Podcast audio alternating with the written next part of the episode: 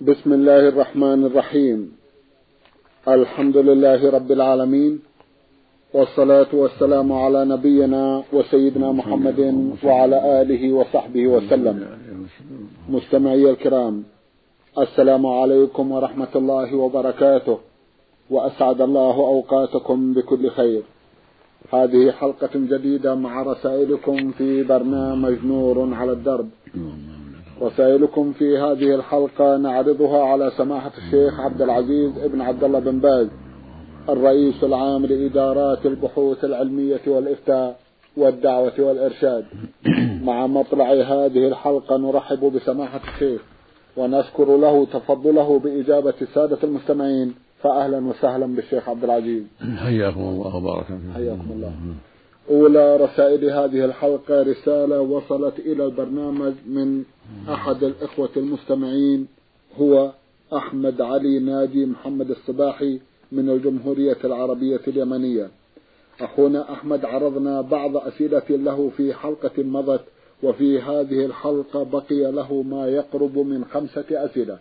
في أحدها يقول ما هو حكم الإسلام في زيادة حي على خير العمل في الأذان. وهل ثبتت عن الرسول صلى الله عليه وسلم وما حكم الصلاة في المساجد التي يؤذن بحي على خير العمل فيها؟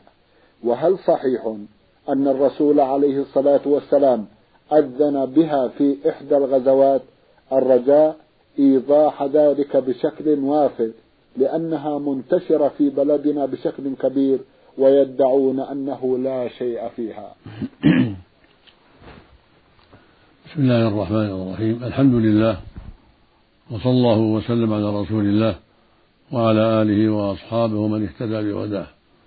أما بعد فقد ثبتت الأحاديث عن رسول الله عليه الصلاة والسلام في بيان صفة الأذان. قد علمه بلالا وعلمه أبا محذورة.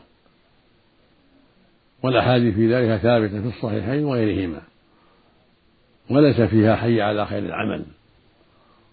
وليس فيها أشهد أن علي ولي الله. بل هذا بل هذا بل هاتان الجملتان من البدع. المحدثة في الأذان بعد النبي صلى الله عليه وسلم. وقد قال عليه الصلاة والسلام في الحديث الصحيح من أحدث في أمرنا هذا ما ليس منه فهو رد يعني مردود رواه الشيخان على البخاري ومسلم في الصحيحين. وقال عليه الصلاة والسلام من عمل عملا ليس عليه أمرنا فهو رد. أخرجه مسلم في الصحيح. وخرج مسلم في الصحيح عن جابر بن عبد الله الأنصاري رضي الله عنه عن النبي صلى الله عليه وسلم أنه كان يقول في خطبة الجمعة أما بعد فإن خير الحديث كتاب الله. وخير الهدي هدي محمد صلى الله عليه وسلم وشر الأمور محدثاتها وكل بدعة ضلالة. فالواجب على المؤذنين أن يدعوا هذه الزيادة لأنها غير ثابتة عن النبي صلى الله عليه وسلم بل هي من البدع. والأذان الشرعي الله أكبر الله أكبر الله أكبر الله أكبر أشهد أن لا إله إلا الله أشهد أن لا إله إلا الله أشهد أن محمدا رسول الله أشهد أن محمدا رسول الله. حي على الصلاة حي على الصلاة حي على الفلاح حي على الفلاح. الله أكبر الله أكبر. لا إله إلا الله. هكذا علم النبي صلى الله عليه وسلم بلالا وكان عبد الله بن زيد ابن عبد ربه قد رأى الأذان هكذا فأمره النبي أن يلقيه على بلال وكان بلال يؤذن بهذا بين يدي النبي صلى الله عليه وسلم حتى توفاه الله. وعلم أبا محذورة لما فتح الله عليه مكة علمه الأذان هكذا إلا أنه زاد في حديث أبي محذورة الترجيع وهو أن يأتي بالشهادتين بصوت منخفض ثم يعيدهما بصوت مرتفع. وليس في أذان أبي محذورة ولا في أذان بلال ولا في أذان سعد القرض الذي يؤذن في قباء ليس في أذانهم هذه الزيادة. حي على خير العمل. ولا ولا بعض الزيادة ولا الزيادة الأخرى التي يزيدها بعض الناس. أشهد أن عليا ولي الله هاتان الزيادتان بدعتان. فالواجب على المؤذنين في اليمن وغيره وفي كل مكان ترك هذه البدعة. وأن يكتفوا بالأذان الشرعي الثابت عن رسول الله عليه الصلاة والسلام الذي علمه مؤذنيه عليه الصلاة والسلام. ونسأل الله للجميع التوفيق والهداية. اللهم وفي وفي أذان الفجر زيادة. الصلاة خير من النوم الصلاة خير من النوم. هذه ثابتة أيضا من حديث أنس وغيره. في أذان الفجر الذي يؤذن به عند طلوع الفجر الصلاة خير من النوم الصلاة خير من النوم. بعد قوله حي على الفلاح. وقبل قوله الله أكبر. الصلاة خير من النوم الصلاة خير من النوم. مرتين. في أذان الفجر الذي يؤذن به عند طلوع الفجر. نعم. أما الأذان الأول قبل الفجر للتنبيه فهذا الأفضل تركها فيه. لأن المراد به التنبيه على قرب الفجر. لكن في الأذان الذي يؤذن به عند طلوع الفجر هذا يقال فيه الصلاة خير من النوم الصلاة خير من النوم. ثم يقول الله أكبر الله أكبر لا إله إلا الله. وقد ثبت في الصحيح صحيح البخاري من حديث عائشة رضي الله عنها ما يدل على أن قوله الصلاة خير من النوم يقال في الأذان الذي عند طلوع الفجر ويسمى الأول. ويسمى هذا الأذان الأول لأن بعده الإقامة وهي الأذان الثاني. نعم. الإقامة تسمى الأذان الثاني. وهذا الأذان الذي عند طلوع الفجر يسمى الأذان الأول. أما الأذان الأول الذي يقال الذي يؤتى به في آخر الليل قبل الصبح فهذا يؤتى به للتنبيه. ليعلم الناس أن الفجر قريب حتى يرجع القائم وينتبه النائم كما قال له النبي صلى الله عليه وسلم. قال عليه الصلاة والسلام النبي لا يؤذن بليل ليرجع قائمكم ويوقظ نائمكم عليه الصلاة والسلام. نعم. جزاكم الله خيرا. بالنسبة للأذان الثاني في يوم الجمعة سماحة الشيخ. الأذان الثاني يوم الجمعة هو الإقامة هو الإقامة. هو الإقامة. والأول نعم. هو الذي يؤتى به بين يدي الإمام. أيوة. إذا دخل الإمام وصعد المنبر وجلس على المنبر يؤذن بالأذان الأول. كان هذا في عهد النبي صلى الله عليه وسلم. وفي عهد الصديق رضي الله عنه وفي عهد عمر رضي الله عنه. نعم. ثم لما كان عثمان وكثر الناس أمر بأذان ثالث. ويسمى الأول أيضا. حتى ينتبه الناس أن اليوم يوم الجمعة. طيب. هذا يسمى الأذان الأول في عهد عثمان. ويسمى الأذان الذي بين يدي الإمام يسمى الأذان الثاني. نعم. بعدما حدث أذان الأذان الذي أتى به عثمان رضي الله عنه لمصلحة المسلمين. نعم. ويقال للأذان الذي بين يدي الإمام إنه الأذان الأول بالنسبة إلى أنه الموجود في عهد النبي صلى الله عليه وسلم. ولأن بعده الأذان الثاني وهو الإقامة. ويقال بعدما أحدث عثمان الأذان الثالث يقال الأذان الذي عند المنبر الأذان الثاني. طيب. بالنظر إلى الأذان الذي رآه عثمان مصلحة للمسلمين نعم. ويسمى الأول. فهذا يسمى أول وهذا يسمى أول. يسمى أول أذان عثمان لأنه يؤتى به أولا. ويسمى الأذان عند المنبر الأول لأنه هو الموجود في عهد النبي صلى الله عليه وسلم وفي عهد الصديق وفي عهد عمر فهو أول بالنسبة إلى الإقامة. وهو ثاني بالنسبة إلى الأذان الذي رآه عثمان رضي الله عنه وأرضاه. نعم. جزاكم الله خيرا. إذا لم يثبت أن الرسول عليه أفضل الصلاة والسلام زاد في الأذان في إحدى الغزوات جملة حي على خير لا ليس له أصل. ليس له. هذا محدث. جزاكم الله خيرا. يسأل أيضا أخونا من اليمن ويقول ما هو الحكم في الجهر بالبسملة في الصلاة؟ وبما نرد على من يقول إن ذلك هو مذهب الإمام الشافعي رضي الله عنه. وهل هي آية في سورة الفاتحة؟ وإذا لم تكن آية فلماذا هي مرقمة بالرقم واحد في سورة الفاتحة في المصحف؟ الصواب أن البسملة ليست آية من من الفاتحة ولا من غيرها من السور ولكنها آية مستقلة. أنزلها الله فصلا من السور علامة أن السورة التي قبلها انتهت وأن الذي بعدها سورة جديدة. هذا هو الصواب عند أهل العلم. وترقيمها في بعض المصاحف إنها الأولى غلط. ليس بصواب. والصواب أنها ليست من الفاتحة وإنما أول الفاتحة الحمد لله رب هذه الآية الأولى. الرحمن الرحيم الثانية. مالك يوم الدين الثالثة. إياك نعبد وإياك نستعين الرابعة. اهدنا الصراط المستقيم هي الخامسة. صراط الذين أنعمت عليهم هذه هي السادسة. غير المغضوب عليهم ولا الضالين هي السابعة. أما التسبيح فهي آية مستقلة فصل بين السور. ليست من الفاتحة ولا من غيرها من السور في أصح قولي العلماء إلا أنها بعض آية من سورة النمل. من قوله تعالى إنه من سليمان وإنه بسم الله الرحمن الرحيم. فهي بعض آية من سورة النمل. نعم. ولكنها آية مستقلة أنزلها الله فصلا بين السور وليست آية من الفاتحة وليست آية من غيرها ولكنها بعض آية من سورة النمل. هذا هو الصواب الذي عند أهل العلم. نعم. جزاكم الله خيرا. أما الجهر بالقراءة أما الجهر بها نعم. فالأول فالأولى عدم الجهر. لأن الثابت عن النبي صلى الله عليه وسلم أنه كان لا يجهر بها. ثبت في الصحيحين من حديث أنس رضي الله تعالى عنه قال كان النبي صلى الله عليه وسلم وأبو بكر وعمر يفتتحون القراءة بالحمد لله رب العالمين. وفي رواية أهل السنن لا يجهرون بسم الله الرحمن الرحيم فالمقصود أنهم يبدأون بالحمد لله الحمد لله رب العالمين. فدل ذلك على أنهم كانوا يسرون يعني النبي صلى الله عليه وسلم والصديق وعمر كانوا يسرون بالتسمية وجاء من طريق أبي هريرة ما يدل على أنه قد يجهر بها لأنه جهر رضي الله عنه بالتسمية. ولما صلى قال إني أشبهكم صلاة برسول الله صلى الله عليه وسلم.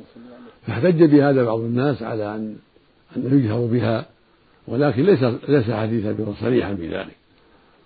ولو ثبت التنصيص على ذلك فيحمل على أنه كان في بعض الأحيان في بعض الأحيان والأكثر منه صلى الله عليه وسلم أنه كان لا يجهر. جمعا بين الروايات. طيب. طيب. فالأفضل والأولى عدم الجهر إلا إذا فعله الإنسان بعض الأحيان جهر بها ليعلم الناس أنه يسمي وليعلم الناس أنها مشروعة يسمي الإنسان سرا بينه وبين ربه. هذا حسن. نعم. جزاكم الله خيرا. أخونا يقول بما نرد على من يقول إن ذلك هو مذهب الإمام الشافعي. هذا يحتاج إلى مراجعة. نصوص الشافعي رحمه الله.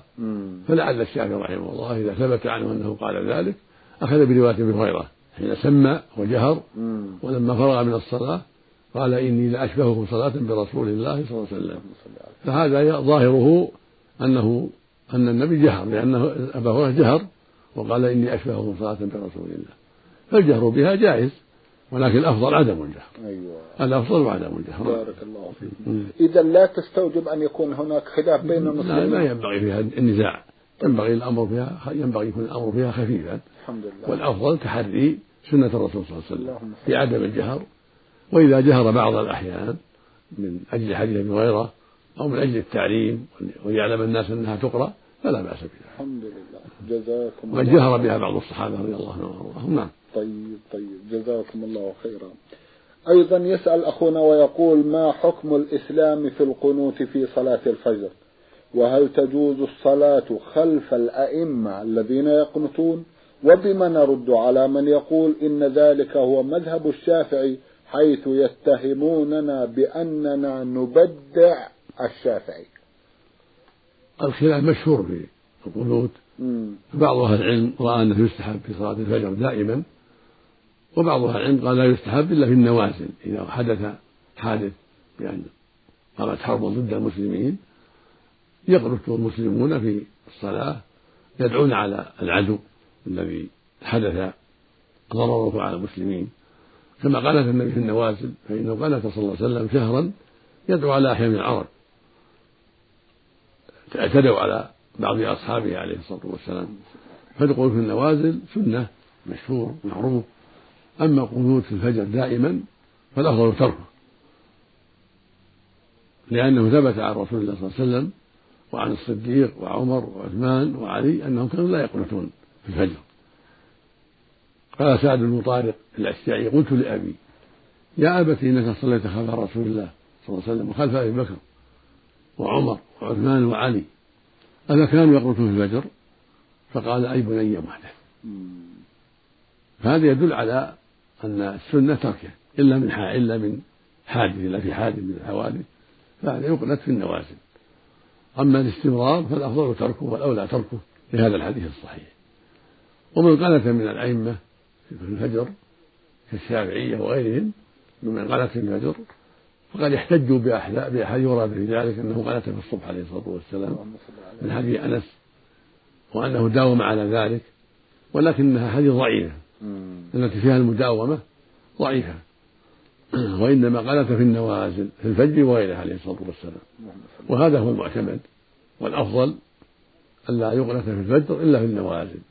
وهكذا في المغرب والعشاء في النوازل وفي الظهر والعصر في النوازل.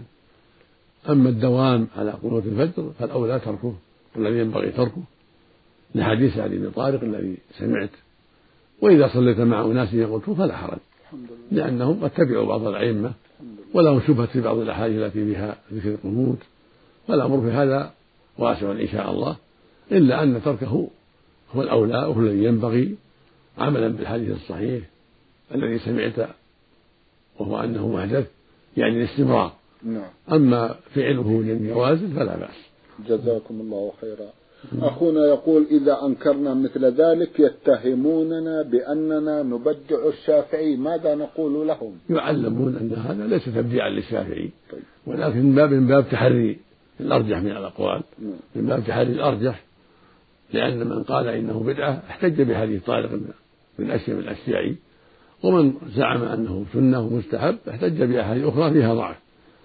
والأخذ بالشيء الثابت الصحيح أولى وأحق عند أهل العلم. مع عدم التشنيع على من قنت فإن هذه مسألة مسألة خفيفة لا ينبغي فيها التشنيع والنزاع. وإنما يتحرى فيها الإنسان ما هو الأفضل والأقرب للسنة. طيب. نعم. جزاكم الله خيرا. يقول ألاحظ أن الأئمة يقرؤون سورة الإخلاص في الركعة الثانية بشكل دائم فهل ذلك مشروع؟ الأمر في هذا واسع. الأمر في هذا. والسنة تحري صلاة النبي صلى الله عليه وسلم وأن يقرأ الإمام كما كان النبي يقرأ عليه الصلاة والسلام.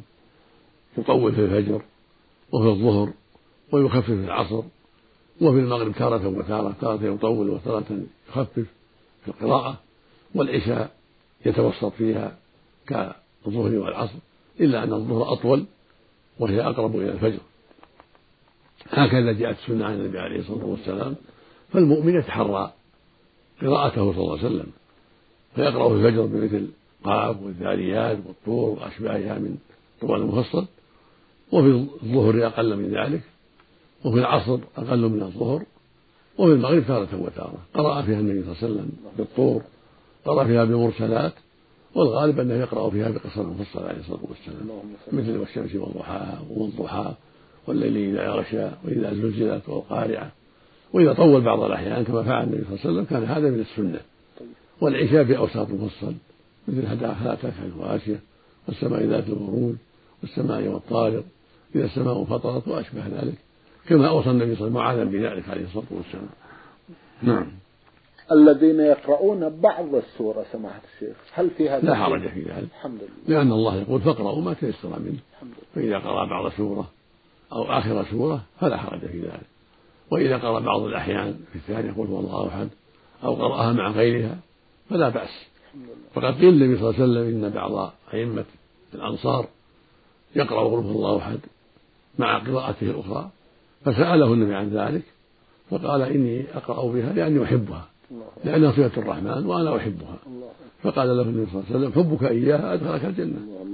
وفي لفظ قال أخبروه أن الله يحبه يعني كما أحبها. فإذا قرأها مع غيرها فلا بأس. أو قرأها وحدها بعد الفاتحة فلا بأس. ولكن تحري سنة النبي صلى الله عليه وسلم والسير على منهجه في القراءة أولى وأولى. نعم. جزاكم الله خيرا.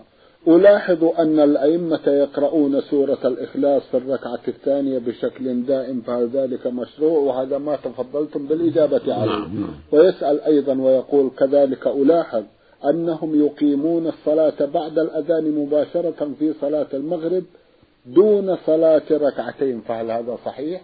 الأفضل عدم العجلة قليلا. كان النبي صلى الله عليه وسلم يبكر بالمغرب أكثر من غيرها عليه الصلاة والسلام. وكان لا يجلس بعد الأذان إلا قليلا بقدر ما يصلي ركعتين. فالسنة يصلي ركعتين بعد الأذان ثم يقيم الإمام بعد ذلك لا يعجل يتأنى شيئا حتى يدرك الذي في الطريق الصلاة والذي يتوضأ يدرك الصلاة. ولكن لا يكون مثل الظهر والعصر والعشاء والفجر لا. بل يتقدم بها أكثر يعني يسرع بها أكثر لأن الرسول كان لا يتأخر فيها إلا قليلا. وكان الناس يصلوا ركعتين ثم يقيم عليه الصلاة والسلام. اللهم صل عليه إحدى الأخوات المستمعات من مدينة الطائف تقول أختكم في الله نالة العسيري.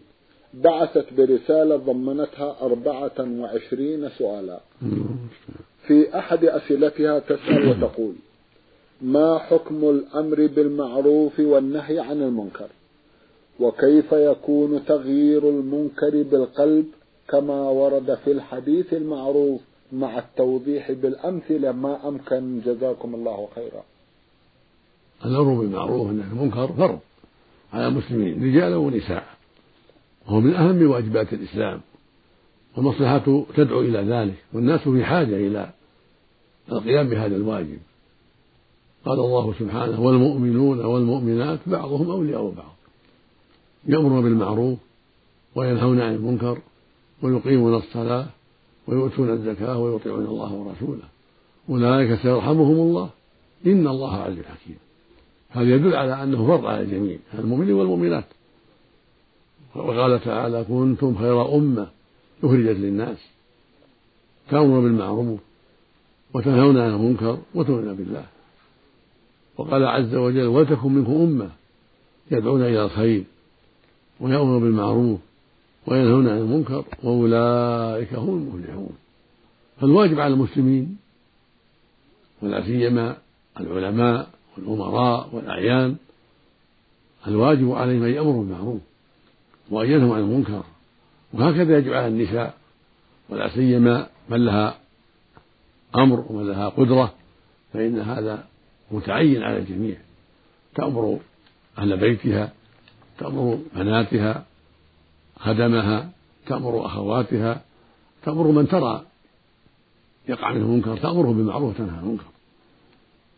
حتى تأمر الرجال كما أن الرجل يأمر المرأة بالمعروف وينهى عن المنكر. كذلك المرأة تأمر بالرجل زوجها وأخاها وابنها وغيرهم تأمر بالمعروف وتنهى عن المنكر. هذا واجب على الجميع. لكن بالكلام الطيب والأسلوب الحسن الذي يرغب في الحق ويسبب قبوله. ولا ينبغي الشدة في هذا لأن هذا قد تنفر لأنها قد تنفر من قبول الحق. يقول الله جل وعلا ادع إلى سبيل ربك بالحكمة وموعظة الحسنة وجادلهم بالتي أحسن. ويقول سبحانه ولا تجادلوا أهل الكتاب وهم اليهود والنصارى ولا تجادلوا أهل الكتاب إلا بالتي هي أحسن. إلا الذين ظلموا. منهم يعني إلا من ظلم فله جواب آخر. وقال تعالى فبما رحمة من الله لنت لهم. ولو كنت فظا غليظ القلب لانفضوا من حولك. فالامر والناهي يأمران بالمعروف يأمر بالمعروف وينهى عن المنكر. بالأسلوب الحسن والكلمات المناسبة التي تدعو إلى قبول الحق وترغب في الخضوع للاستجابة. والإنكار ثلاث مراتب كما بينه النبي عليه الصلاة والسلام. يقول عليه الصلاة والسلام من رأى منكم منكرا فليغيره بيده فإن لم يستطع فبلسانه فإن لم يستطع بقلبه وذلك أضعف الإيمان. فباليد للأمراء والرؤساء وشيوخ القبائل والهيئة التي أسند إليها ذلك عليها أن تنكر باليد إراقة الخمر كسر المزمار تفريق المجتمعين على باطل أمر الناس بالقوة إلى بالصلاة إذا أذن المؤذن أن يقوموا إلى الصلاة إلى أشباه ذلك. وهكذا صاحب البيت يأمر أولاده وآل بيته وينكر عليهم المنكر باليد. وهكذا صاحبة البيت تنكر بيدها إذا رأت المنكر على أهل بيتها إذا كان لها السلطان في البيت. بإراقة الخمر إذا وجدته بكسر آلات له إلى غير هذا من الإنكار باليد. إتلاف الدخان إذا وجد في البيت إلى غير هذا إذا كان لها سلطان قدرة كما يفعل الرجل. فمن عجز عن هذا كغالب الناس وسائر الناس ينكر باللسان. ولا يقدم بيده إذا كان ذلك يسبب فتنا ونزاعا وشرا بينه وبين الناس. بل يدع هذا لولاة الأمور ومن أسند إليه الأمر. ولكن ينكر باللسان فقط. يا أخي اتق الله هذا لا يجوز. يا أمة الله هذا لا يجوز. يرى يرى رجلا يتعاطى الخمر ينكر عليه هذا لا يجوز. منكر حرام.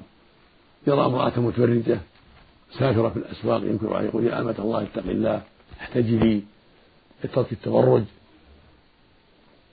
يرى إنسان يسب يتكلم بالفحش فينكر عليه ويقول يا عبد الله اتق الله. لا يجوز. السب والوحش. هكذا. ينكر باللسان ما سمع من المنكر أو شاهد من المنكر. لا فرق بين الرجل والمرأة في ذلك. أما من عجز عن ذلك لا يستطيع إنكار لا باللسان ولا بالقلب. يخشى ولا بالفعل. يخشى أن يضرب أو يقتل أو يسجن. ما يستطيع يتكلم. في أي مكان فإنه ينكر بقلبه. يكره المنكر بقلبه يفارق المكان. هذا إنكار بالقلب يكره بقلبه المنكر ويتغير يعلم الله من قلبه إنكاره والتغير عند رؤية المنكر ويغادر المكان إذا استطاع أن يغادر المكان غادر المكان ترك المكان حتى لا يشاهد المنكر. هذا هو الإنكار بالقلب كراهة المنكر وبغضه ومحبة إزالته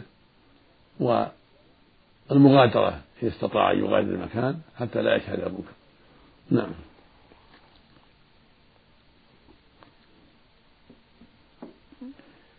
جزاكم الله خيرا. حول الموضوع أيضا تسأل أختنا وتقول هل إذا قام الناس بالأمر بالمعروف والنهي عن المنكر يسقط الإثم عن الباقين وهل يعد ترك هذا الأمر من الكبائر؟ نعم إذا قام المسلمون في أي بلد بإنكار المنكر قام الجماعة سقط الإثم عن الباقي في البلد. لأن المقصود حصل. فإذا كان جماعة تصدوا لهذا الأمر وأنكروا المنكر وأزالوه حصل لهم الأجر العظيم وسقط الإثم عن الباقين في القرية أو البلد أو في القبيلة. لكن يبقى على القرية الثانية وعلى المدينة الثانية واجبها. كل مدينة وكل قرية وكل قبيلة مسؤولة. فإذا قام جماعة في بلد من البلدان أو قرية من القرى أو قبيلة من القبائل بإنكار المنكر وزال على أيديهم سقط الإثم عن الباقين. وفاز المنكرون بالأجر العظيم والخير الكثير. وهكذا كل قرية وكل بلد وكل قبيلة عليها أن تقوم بالواجب. وإذا قام به بعضها سقط الإثم عن الباقي نعم. إذا هو فرض كفاية والحالة نعم فرض كفاية نعم بارك الله لكن إذا كان في مكان ما فيه له ما هو في من ينكر الله وجب عليه عينا. يعني شاهد المنكر في حي من الأحياء ما عنده أحد. أو في قبيلة من القبائل ما عنده أحد ينكره. وجب عليه أن ينكره. نعم. إذا استطاع ذلك. بيده أو لسانه. نعم. بارك الله فيكم وجزاكم الله خيرا. من قسم هذا الأمر إلى ثلاثة أقسام سماحة الشيخ. وقال إن الإنكار باليد للسلطة والإنكار باللسان للعلماء والإنكار بالقلب لعامة الناس. ماذا تقول؟ مو صحيح مو صحيح. ليس بصحيح. ليس بصحيح. الإنكار باليد لمن قدر حتى غير العلماء حتى غير الأمراء. من جعل له من جعله له, له الأمراء كالهيئة التي تعين في البلاد. نعم.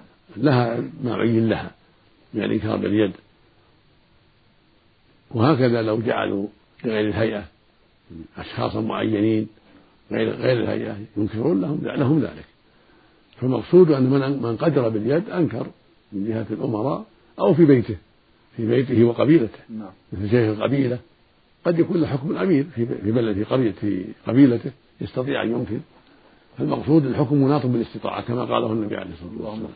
سواء كان شيخ قبيلة أو أميرا أو رئيس حارة يستطيع أن يفعل ذلك بنفسه أو قد وكل له ذلك من جهة ولاة الأمور فهذا يستطيع بنفسه وهكذا صاحب البيت الذي هو رئيس البيت أو صاحب البيت نعم. يستطيع أن ينكر على أهل بيته بيده ما وقع عندهم من المنكر ثم البقية ينكر باللسان سواء علماء ولا هم علماء حتى العامة ينكر باللسان إذا رأى منكر يعني المنكرات بعضها ظاهر ما هو خفي يعلمه العامة والخاصة.